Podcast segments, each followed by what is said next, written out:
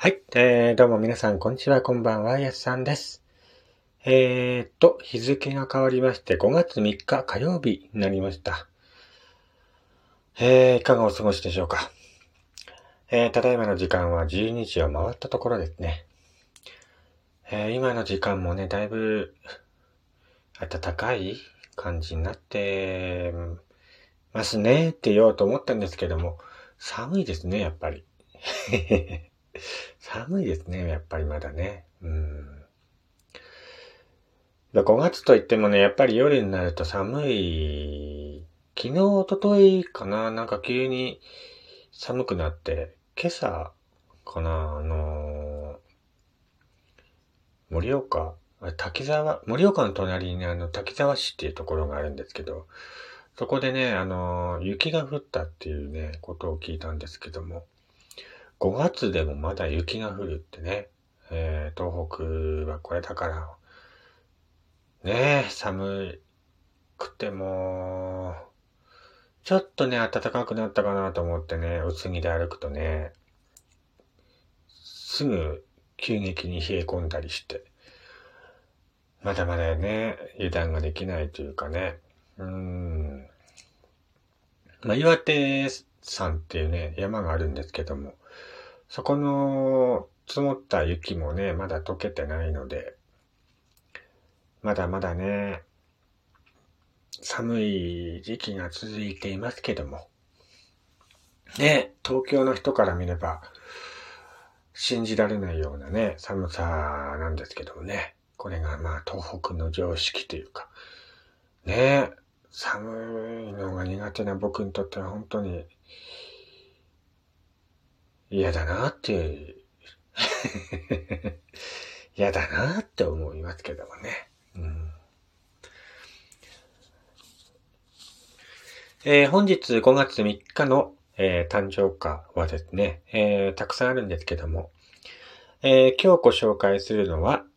クレマチスという花を紹介したいなと思います。クレマチスの花言葉は、精神の美、旅人の喜び、策略という花言葉です。えー、花言葉の由来はですね、えー、精神の美という花言葉があるんですけども、この言葉は、鶴が細いのに大きく鮮やかな花を咲かせることから来ているそうです。旅人の喜びは、ヨーロッパにおいて旅人が快適に一夜を過ごせるように、えー、宿の玄関にクレマチスを植えて優しく迎え入れたことから来ているそうです。まあ、こういったね、えー、由来があるクレマチス、本日の誕生花となっております。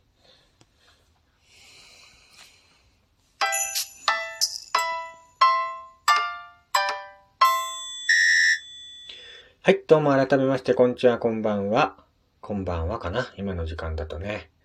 えー、やすさんです。岩手でね、アナログイラストレーターをしております私がゆるっと語るラジオ番組。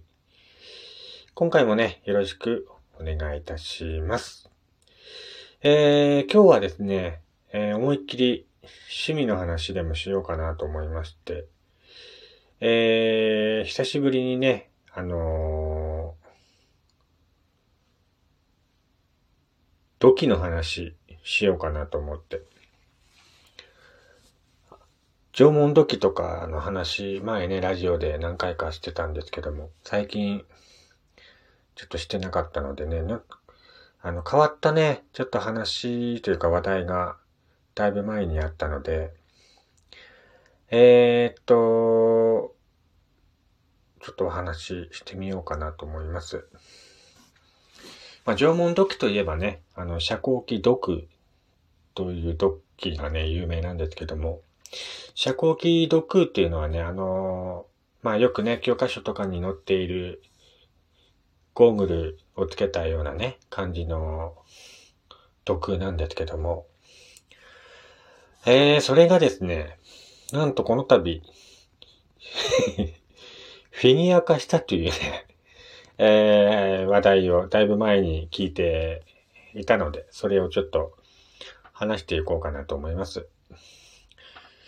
えー、グッドスマイルカンパニーというね、えー、会社から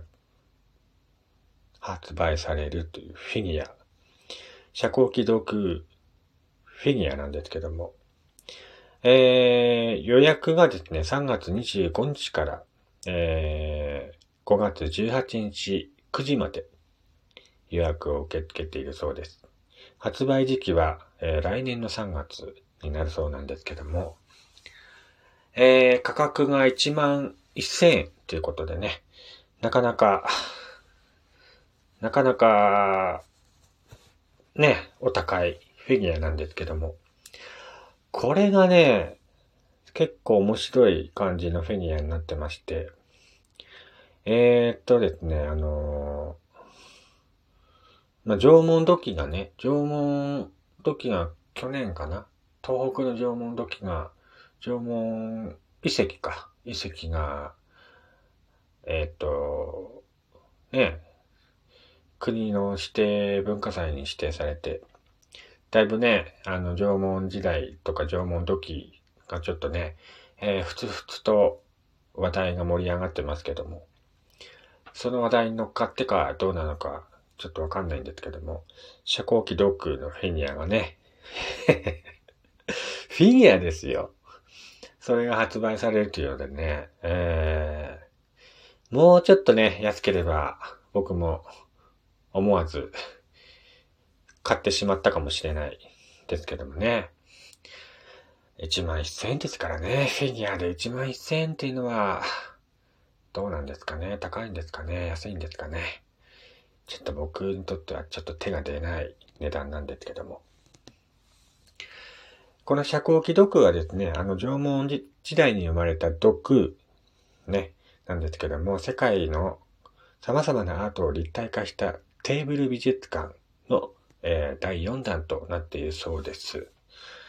えー、このフィギュアは関節パーツで様々なポージングが可能となっているほか、症状豊かな差し替え、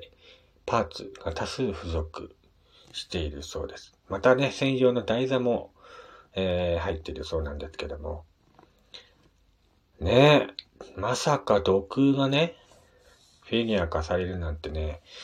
縄文時代の人もびっくりなんでしょうけどもね。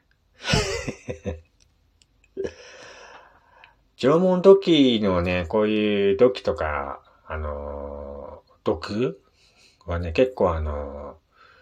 ガチャガチャのね、フィギュアでなってたことはあるんですけどもね、こういった可動式のフィギュアになるっていうのは、まあね、初めてなんじゃないかなと思ってね。もうね、欲しいなと思って。うーん、もうちょっと値段安ければ、買っちゃったとこですね。うん。いやー、欲しいな。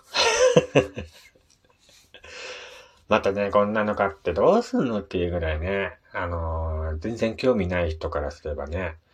またそんなの買ってどうすんのって言われちゃうかもしれないんですけどもね。ねえ。でも1万円ですからね、ちょっと高いかなーなんて思うんですけども。あの、写真見た感じね、本当に様々なポージングができたりね、あのー、動くんですよ。で、彩色もね、あのー、結構リアルにできているので、本当毒が大好きな人だったらぜひね、買ってみてはいかがでしょうかね。えー、予約もね、5月18日9時まで予約しているそうなのでね、ぜひ買ってみてください。えー、またね、えー、岩手といえば南部鉄器が有名なんですけども、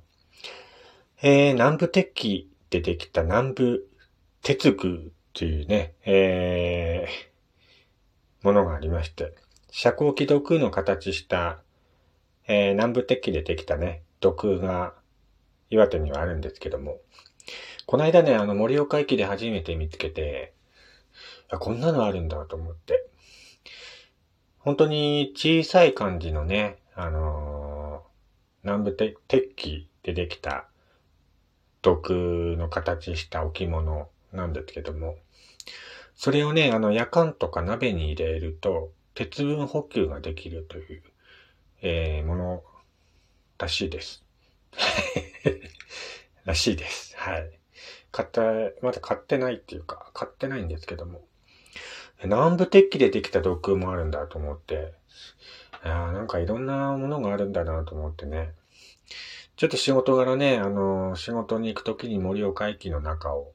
通ってね、行くんですけど、お土産コーナーとかね、えー、見て、初めて、この間南部鉄器でできた毒があるんだと思って。3000円ぐらいだったかな。うん。まあ、それはね、なんか機会があったら、あのー、買ってみようかなと思うんですけどもね。またそんなの買ってきたらね、そんなのに3000円も出してどうすんのってね 言われちゃうんでしょうけどね。うん。まあ去年かな、本当にさっきも言ったんですけどもね、盛岡じゃなくて東北の縄文遺跡がね、あの、国の指定になって、えー、縄文時代っていうか、縄文土器とか、そういうのがね、えー、盛り上がってますのでね、これからもラジオでね、話していけたらなと思います。ね、土器の話ってね、ラジオの中でもあんまり人気ないんですけどもね、ぜひまた話した時には聞いてもらえたら嬉しいです。えー、それではね、ラジオトークのアプリから聞いている方は、リアクションボタンとかね、フォローの方よろしくお願いいたします。それではまた次回お会いしましょう。やすさんでした。